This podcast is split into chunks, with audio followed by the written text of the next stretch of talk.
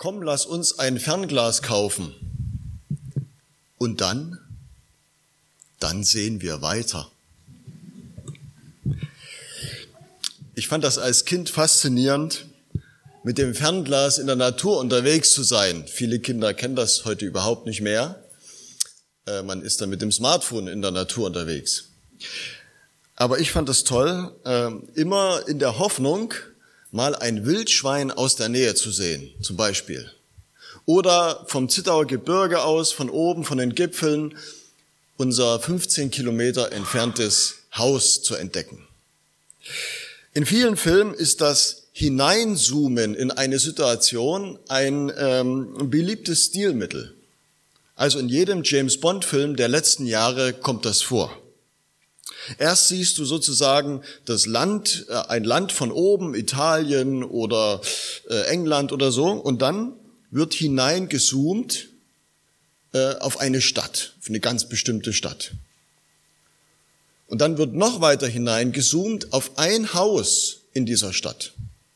Und dann wird noch näher herangezoomt und dann siehst du vielleicht auf dem Flachdach dieses Hauses zwei Menschen stehen, die sich miteinander unterhalten oder die äh, sich anschreien oder kämpfen miteinander oder was auch immer.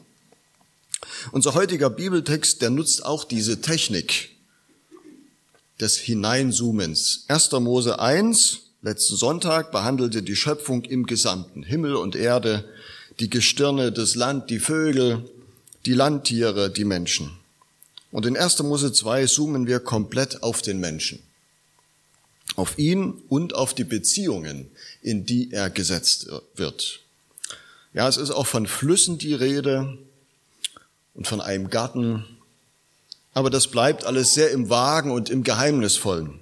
Unzählige Archäologen und Theologen und Hobbywissenschaftler haben sich schon auf die Suche nach dem Garten Eden gemacht. Bisher erfolglos.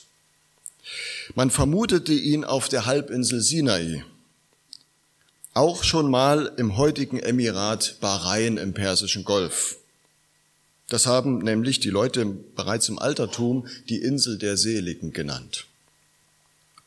Es geht jedoch auch in dieser zweiten Schöpfungserzählung nicht um Wissen. Es geht nicht um geografisches Wissen, nicht um erdgeschichtliches Wissen oder biologisches Wissen. Es geht um Weisheit. Das ist was anderes. Es geht um die Frage, wer eigentlich ist der Mensch? Wer ist er eigentlich im Verhältnis zu sich selber, im Verhältnis zu seiner Umwelt, im Verhältnis der Geschlechter und im Verhältnis zu Gott? Wer ist eigentlich der Mensch? Ebenbild Gottes hatten wir letztes Mal entdeckt und gesagt. Ebenbild, das heißt Gottes Verwalter und Statthalter. Träger einer einmaligen Würde. Und zwar gilt das für jeden Menschen, egal wie begabt er ist und erfolgreich oder wie gebrechlich oder zerrissen. Es gilt für jeden Menschen. Deine Würde als Ebenbild ist unverlierbar. Und nun sagt unser Text Genesis 2 jetzt aber noch etwas anderes. Der Mensch ist nicht nur wenig geringer als Gott geschaffen, er ist und bleibt auch gleichzeitig ganz irdisch.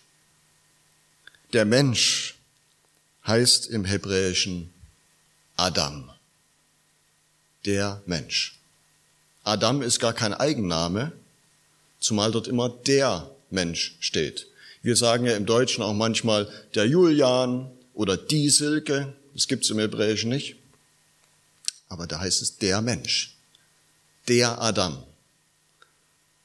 Ich weiß nicht, ob es euch mal aufgefallen ist, es gibt ja viele Namen in der Bibel, die öfters vorkommen. Auch im Verlauf der, der Bibel. Da gibt es mehrere Menschen, die Josua heißen. Ja? Ähm, aber Adam kommt nicht mehr vor, weil es heißt einfach der Mensch. Aber es klingt natürlich in der Geschichte, als wäre es ein einzelner Mensch. Und das ist natürlich Absicht, äh, weil sich das viel besser vorstellen lässt, als wenn man jetzt so eine Geschichte erzählt, ja, die Menschheit. Also, der Mensch, Adam, Adam kommt von der Adama, der Erde. Adam heißt eigentlich, wenn man es noch besser übersetzt, nicht Mensch, sondern Erdling. Der Erdling. Von der Erde genommen und gemacht. Staub vom Ackerboden. von der Adama. Die Ackerkrume ist das wertvollste, was man damals kannte. Je nach Zusammensetzung war sie sehr fruchtbar und damit Lebensgrundlage für ganze Familien, Sippen und Dörfer. Gold ist auch wertvoll, aber Gold kannst du nicht essen. Darum ist der Ackerboden wertvoller als Gold. Der Ackerboden mit seinen Mineralien und seinem Humus lässt Samen keimen, bringt Früchte hervor und je nach Bodenzusammensetzung schmeckt die Kartoffel anders in diesem einen Boden als in einem anderen Boden oder der Wein. Acker ist nichts Schlechtes, sondern etwas Gutes. Aber der Acker ist eben nicht Himmel. Vom Acker genommen. Das heißt ganz banal, du bestehst zu 70 Prozent aus Wasser zu 24 Prozent ungefähr Kohlenstoffverbindung und die verbleibenden 6 Prozent Mineralien. Das bist du. Ich auch. Manche vergessen das gerne. Nun bleib mal auf dem Boden, sagen wir darum zu jemandem, der irgendwie abgehoben wirkt, ja, der in, sich in irgendwelchen Sphären bewegt.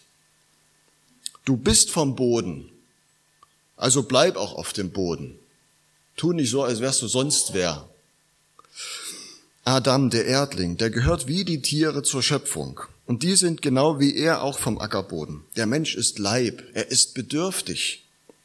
Er muss essen und trinken und schlafen und ausruhen. Er hat Instinkte und Notdürfte und Triebe. Martin Luther schrieb von seinen vielen Reisen auch Briefe an seine Käthe. Und so heißt es einmal, ich ziehe von hier weiter. Der Teufel hat irgendwas ins Bier getan. Das schmeckt hier überhaupt nicht. Also nicht nur die Leute wollen meine Predigt nicht hören oder so, also nicht nur irgendwelche geistlichen Gründe, warum man jetzt hier und da so und so agiert, sondern das Bier schmeckt einfach nicht. Also hier ist es nicht zum Aushalten. Nur mal hinhören. Viele religiöse Fanatiker nehmen die erdverbundene Natürlichkeit des Menschen nicht ernst. Da gibt es so eine religiöse Abgehobenheit. Da ist der Mensch nur noch am Fasten und am Beten und im Geistigen unterwegs. Das Feiern und Faulenzen, das Spielen und Tanzen, das Essen und Trinken, die Sexualität, das ist dagegen alles irgendwie minderwertig. Äh, so. Das brauchen wir nicht. Aber Jesus selber nimmt unsere Geschöpflichkeit so ernst, dass er sie sogar ins Vaterunser einbindet. Helmut Thielicke hat einmal gesagt, das Vaterunser weiß auch, dass wir den Fresstrieb haben, wie das liebe Vieh. Und dass wir unser tägliches Brotquantum haben müssen. Dass uns die schönste Gemäldegalerie egal ist, wenn wir eine Grippe ausbrüten. Und dass uns jede Andacht verpatzt wird, wenn wir kalte Füße haben. Deswegen ist wichtig, dass die Gemeinderäume gut geheizt sind. Nimm das mal ernst. Welche leiblichen Bedürfnisse kommen bei dir zu kurz? Wo vernachlässigst du deinen Körper oder schadest ihm sogar? Ist dir eigentlich klar, dass du damit gegen die Schöpfung und gegen den Schöpfer lebst?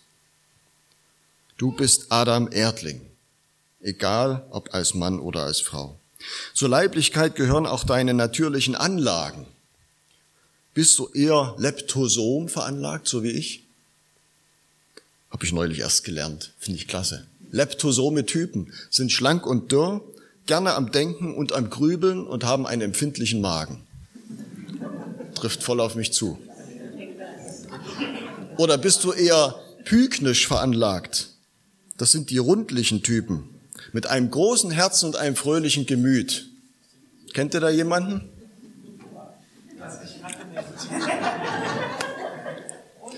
Oder eher athletisch, das sind die mit sportlicher Veranlagung, tatkräftig, energiegeladen, die sind auch die Typen, die ja irgendwie auch Leute mitreißen und so.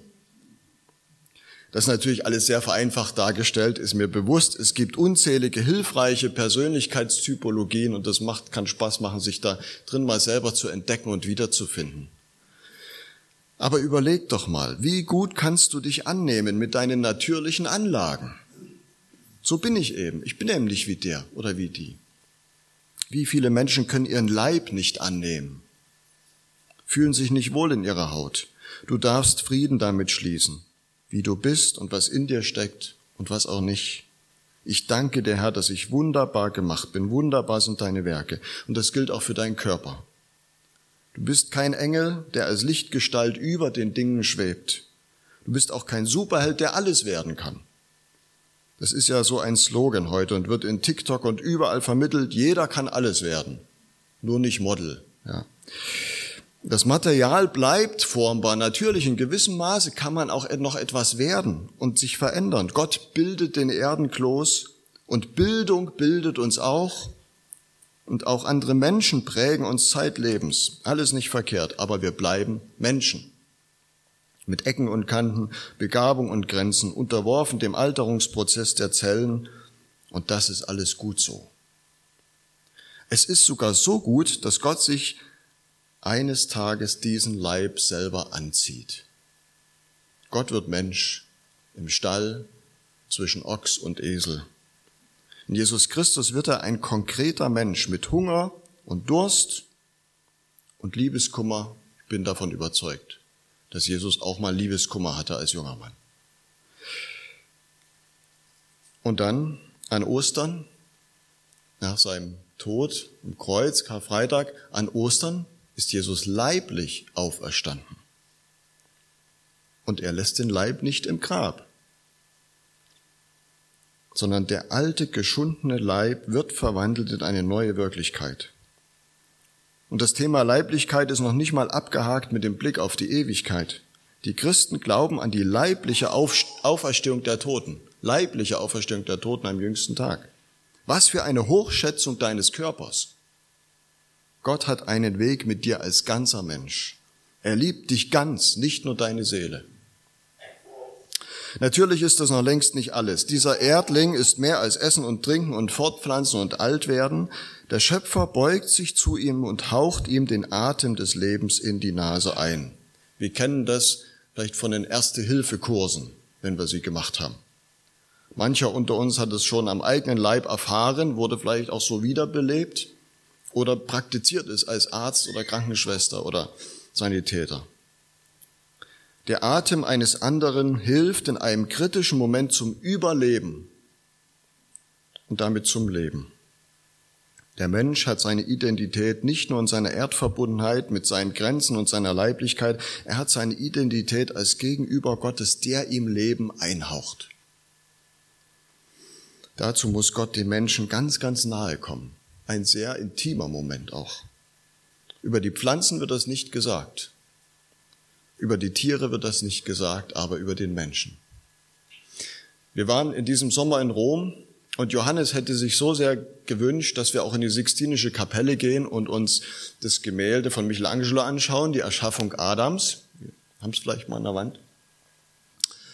Aber da sind wir nicht reingekommen und das lohnt sich auch nur, wenn man äh, tatsächlich einen ganzen Tag Zeit hat für die Vatikanischen Museen, denn man kann nicht nur einzeln in die Sixtinische Kapelle rein. Der Mensch liegt auf der Erde, er ist schon da, aber er ist noch nicht Mensch im eigentlichen Sinne. Er liegt halb aufgerichtet, so wie wenn man dich mitten in der Nacht aufweckt. Du richtest dich auf und fragst halb im Traum, hä, wie, wo, was, wer? So.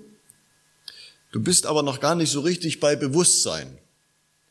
Und so auch der Adam. Er hat das eine Bein angezogen, es ist alles vorbereitet. Im nächsten Augenblick wird er sich aufrichten und seinem ewigen Vater gegenüberstehen, als waches Gegenüber Gottes.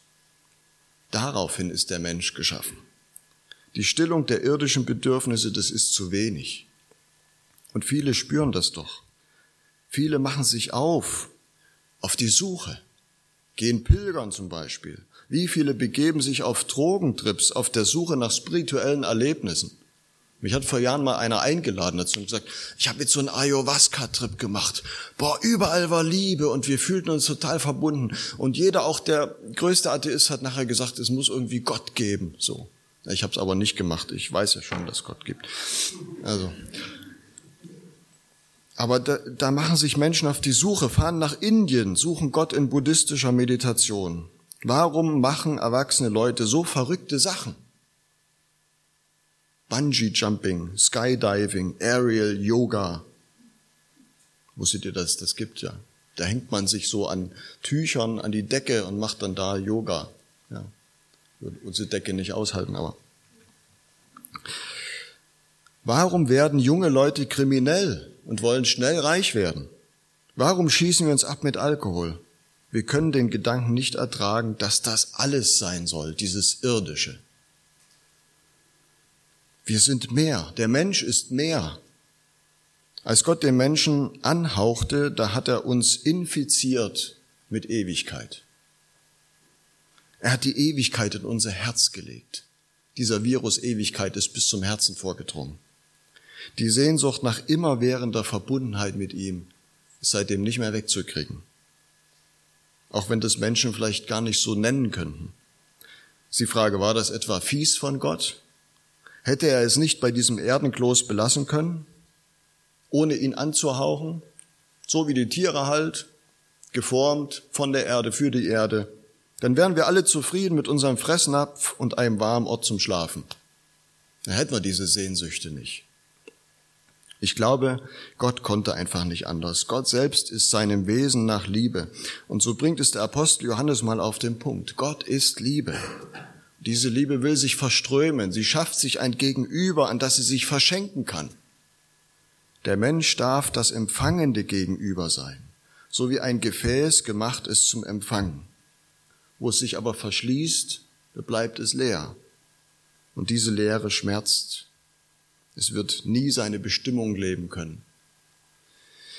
Ebenbildlichkeit Gottes heißt also auch, wir sind als passendes Gegenüber Gottes gemacht, als Gegenstück, als Partner. So wie die Mutter zur Schraube des Gegenstück ist, der Deckel zum Topf, die Glühbirne zur Fassung. Fehlt eine Hälfte, fehlt nicht etwas, sondern fehlt alles. Ebenbild ist also eigentlich gar keine Auszeichnung oder Qualifikation, es bezeichnet eine Zugehörigkeit. Wo die nicht gelebt wird, verliert der Mensch die Fassung, die Verankerung seines Lebens. Und dann verliert er auch sein Leuchten. Gott setzt darum alles daran, dass diese Verbindung wieder zustande kommt, dass die Energie wieder fließt. Erinnern wir uns an die ausgestreckte Hand Gottes in der Sixtinischen Kapelle hier? Die ausgestreckte Hand Gottes, das ist Jesus Christus. Wer seine Hand ergreift, der bekommt eine persönliche Verbindung zum Schöpfer. Der wird aus einem formellen Sie eine Du-Beziehung. Da findet der Mensch seine Fassung wieder, einen Halt. Da lernt der Unsichere einen aufrechten Gang und der Hoffnungslose beginnt zu leuchten. Könnt ihr noch? Okay, sonst müssen wir mal ein Fenster aufmachen oder so. Tatsächlich wird in der Schöpfungsgeschichte nur der Mensch mit Du angeredet. Die Eichhörnchen und die Löwen werden nicht mit Du angeredet. Und sie erhalten auch keinen Auftrag vom Schöpfer, was sie tun und was sie werden sollen. Sie haben ihre Instinkte bekommen die sie im Leben leiten. Das genügt vollkommen. Der Mensch dagegen lebt aus der Anleitung Gottes. Bebaue, bewahre, vermehre. Du darfst von allem essen. Und Achtung, hier beginnt die Todeszone. Ein Tier kann seine Bestimmung eigentlich gar nicht verfehlen. Der Mensch kann das schon. Nämlich da, wo er die Anleitung durch Gott ignoriert. Adam wird in den Garten gesetzt. Eden. Eden heißt zu Deutsch Wonne. Ein Schrebergarten in Rostock ist eine schöne Sache, aber kein großes Ding. In den Steppen und Wüsten des Orients ist ein Garten das schönste Geschenk, was du jemand machen kannst. Und Gott schenkt dem Menschen mit dem Garten das Leben in Fülle.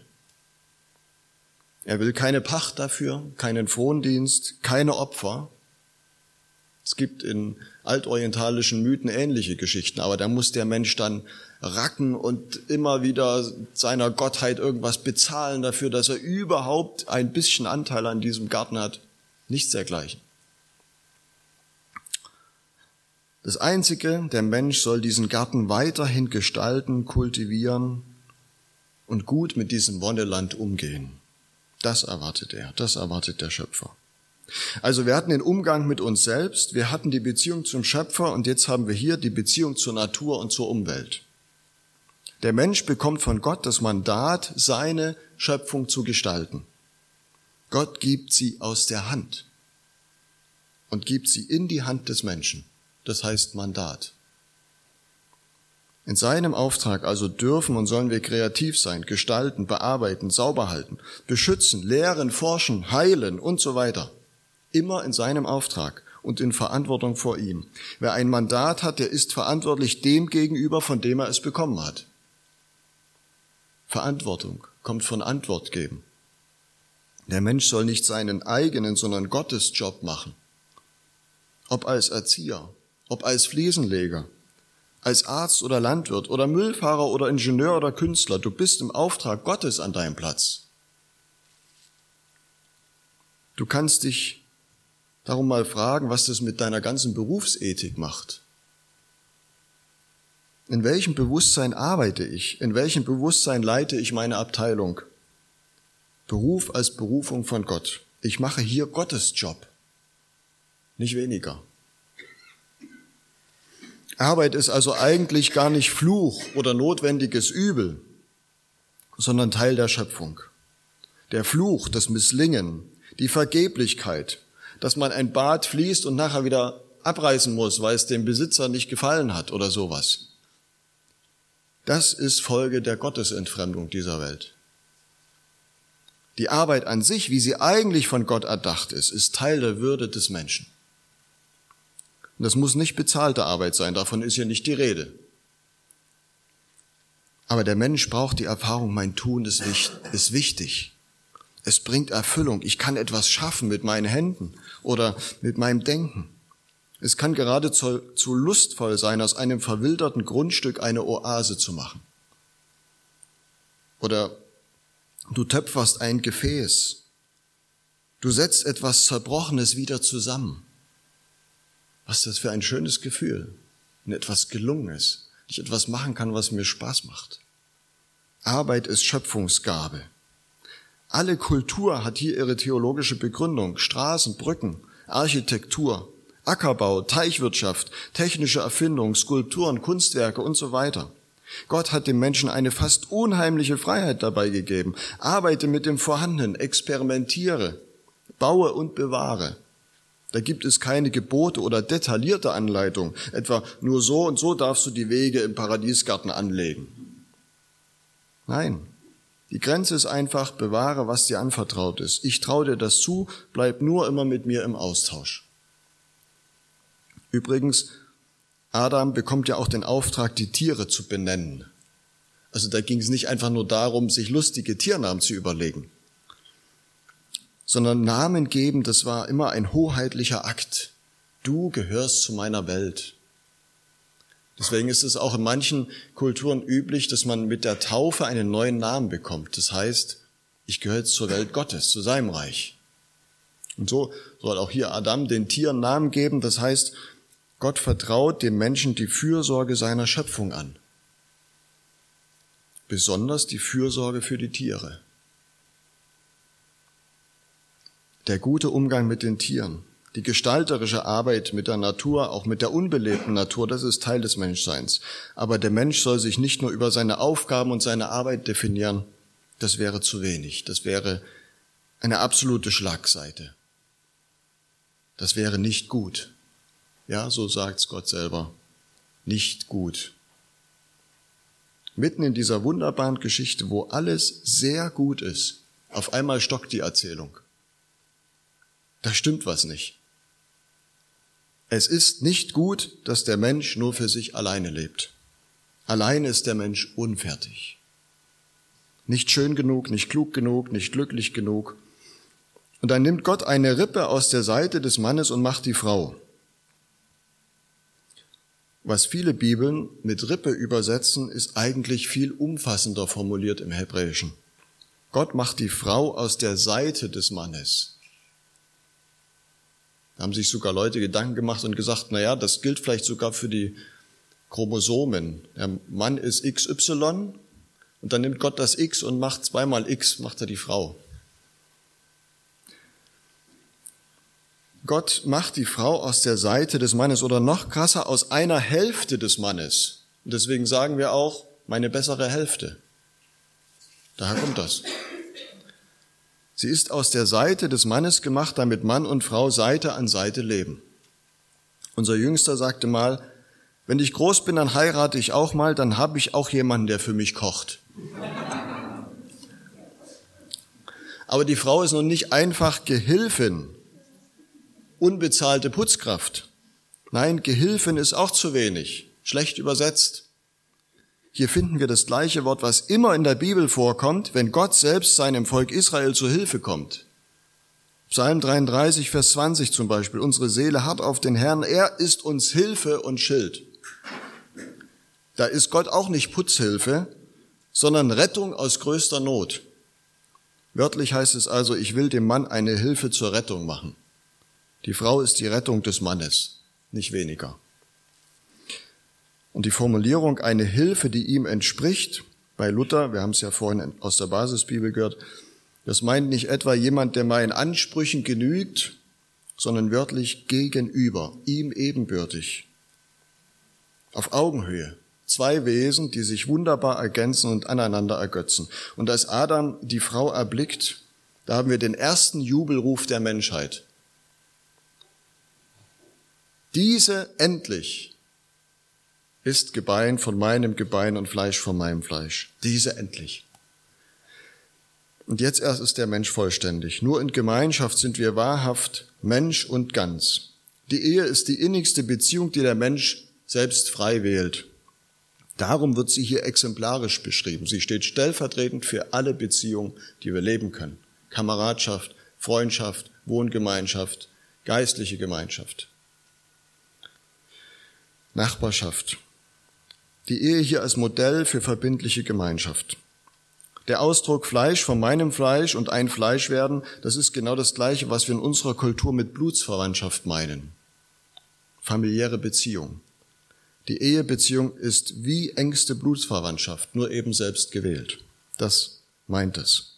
Und der Mann wird an seiner Frau hängen, wörtlich an ihr kleben und er verlässt dafür Vater und Mutter. Das heißt, die erste Solidarität gehört von nun an immer dem Partner. Nicht mehr im gleichen Maß der Mutter, nicht mehr im gleichen Maß dem Vater. Hieran kranken viele Ehen und gehen wieder auseinander, weil diese Wahrheit nicht erkannt wird. Da konkurriert ständig die Herkunftsfamilie mit dem Paar und mischt sich irgendwie rein. Und man will es ihnen ja auch irgendwie recht machen. Aber die Ehe ist die innigste und exklusivste Beziehung. Sie verträgt keine Einmischung oder Konkurrenz. Die wenigsten, die heute vielleicht hier sitzen, wenn wir jetzt mal durchgucken würden, sind verheiratet. Manche waren es, manche werden es einmal sein, etliche aber erleben es nie. Und es war zu allen Zeiten so. Im Mittelalter waren ungefähr 50 Prozent der erwachsenen Menschen verheiratet. Die anderen durften nicht oder konnten sich's nicht leisten, was auch immer. Wir haben heute ganz ähnliche Zahlen, 50 Prozent. Das ist nichts Neues. Und das muss niemanden verzweifeln lassen. Du kannst dennoch vollgültig Mensch sein im Sinne Gottes. Doch ein Du muss der Mensch haben. Wir sind Beziehungswesen, keine Solisten. Wer nur für sich selbst lebt, verfehlt seinen Sinn. Und er kommt auch nicht zu einem erfüllten Leben. Vor vielen Jahren gab es einen Film aus Japan, der hieß Einmal wirklich leben. Und da geht es um einen Mann, der vom Lebenshunger gepackt ist. Und er stürzt sich pausenlos in Vergnügen und probiert alles Mögliche aus. Am Ende ist ihm alles öde und er bleibt innerlich unbefriedigt. Von Beruf ist er an einer Behörde angestellt und eines Tages stößt er auf einen Aktenbündel und er schaut sich das an. Es liegt schon ewig da irgendwo in der Ecke es ist eine Eingabe aus dem ärmsten Viertel der Stadt. Und da bitten die Anwohner, dass man einen Sumpf in diesem Wohngebiet trockenlegt und doch einen Spielplatz für die Kinder darauf baut. Und der junge Mann denkt sich, das ist eine Aufgabe für mich. Und er investiert sich, auch gegen den Widerstand äh, Vorgesetzter und, und probiert und immer wieder versucht er und setzt sogar noch eigenes Geld ein und nachher sein ganzes eigenes Erspartes damit dieser Sumpf trockengelegt wird und dieser Spielplatz entsteht. Und am Ende ist er in seiner freien Zeit dort zu finden, um Kontakt mit den Menschen zu haben, um daran weiterzubauen mit den Einwohnern und so weiter. Und er sagt am Ende, jetzt habe ich einmal wirklich gelebt. Jeder Mensch will leben, aber ein Leben ohne Inhalt und ohne Gegenüber ist ein klägliches Dasein. Da kannst du noch so viel reisen und noch so eine schöne Wohnung haben. Selbstfindung gibt es nur in der Selbstvergessenheit. Einer, der liebt und nicht immer nur an sich denkt, gerade der findet sich. Viele Ehen und auch Freundschaften und auch Gemeinschaften und Gemeinden werden langweilig. Aus diesem Grund, man lebt ich-bezogen. Man will nur nehmen, aber nichts geben, nichts investieren. Der Spielplatz in dem Film wäre weiterhin Sumpf ohne die Hingabe des jungen Mannes an die Menschen dieser Siedlung. Der andere ist das, was er ist, niemals ohne mich. Bein von meinem Bein, Fleisch von meinem Fleisch, aber auch Langeweile von meiner Langeweile, Liebeslehre von meiner Liebeslehre. Der andere wartet auf meine Liebe, die schöpferisch Leben entfacht. Das gelingt nur, wenn ich mal mein sicheres Nest verlasse, Vater und Mutter im Bild gesprochen verlasse. Ich gehe hin, ich gebe mich hin, ich gebe mich hinein. Wir sind doch das, was Gottes Liebe aus uns macht, und so ist auch der andere das, was meine Liebe aus ihm macht. Wir haben heute hineingezoomt in die Beziehung des Menschen die Beziehung zu sich selbst, in die Beziehung zu Gott, die Beziehung zum Nächsten und in die Beziehung zur Umwelt. Und wir wissen es und wir spüren es, das ist irgendwie alles nicht so richtig im Lot. Wir erleben viel Schönes und können manches vielleicht bestätigen. Ja, danke Gott, dass du uns so gemacht hast und dass ich in diesen Beziehungen leben darf. Aber die sind auch immer wieder gebrochen. Und ich finde das so wunderbar, dass das Kreuz diese vier Dimensionen unserer Beziehung symbolisiert. Die Beziehung zu mir selbst, diese Erdverbundenheit, die Beziehung nach oben zu Gott, die Beziehung zur Mitschöpfung, auch zu den Dingen und die Beziehung zu meinem Nächsten, zu meinem Ehepartner, zu meinen Kindern, Freunden, Kollegen. Und als Jesus Christus am Kreuz stirbt, da stirbt er dafür, dass diese Beziehungen wieder heil werden. Und als er stirbt, sagt er, Tetelestai, es ist vollbracht, es ist ans Ziel gekommen. Die Schöpfung ist ans Ziel gekommen. Wir sehen es noch nicht im Ganzen. Benjamin hat es schon angedeutet. Sondern das Ziel ist, dass die Schöpfung einmal ganz heil wird, aber da ist das entscheidende geschehen. Jesus Christus tritt dafür ein, dass unsere Beziehungen wieder heil werden. Und wer danach Sehnsucht hat, der darf sich an ihn wenden. Amen.